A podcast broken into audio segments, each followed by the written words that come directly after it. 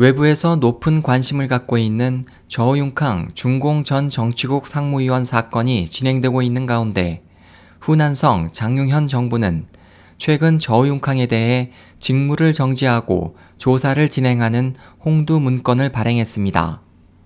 이 문건을 자세히 살펴보면 저우융캉 전 상무위원과 동명이인인 현 관리가 여성 보안원을 구타해 직무가 정지되고 조사를 받았다는 내용입니다. 이에 대해 네티즌들은 이 민감한 시기에 후난성이 저우융캉과 장점인을 절단하려는 것인가라고 조롱했습니다.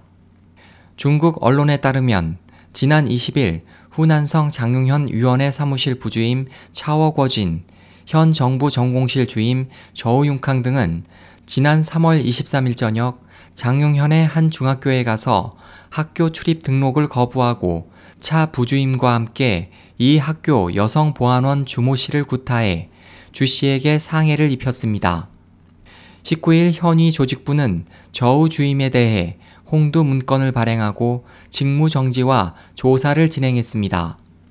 중국 언론들은 저우융캉 주임이 외부에 관심이 집중된 저우융캉 전 정법위 서기와 동명동성이며 현재 중나나이의 상황이 전례 없이 긴장된 민감한 시기에 흘러나온 저우융캉의 직무 정지와 조사 소식은 외부를 놀라게 했다고 전했습니다. 현재 저우융캉의 이름은 웨이보에서 아직도 금지어지만 저우융캉과 그 가족의 부패에 대한 수사는 언론에서 계속 추적 보도되고 있습니다. SOH 희망지성 국제방송 홍승일이었습니다.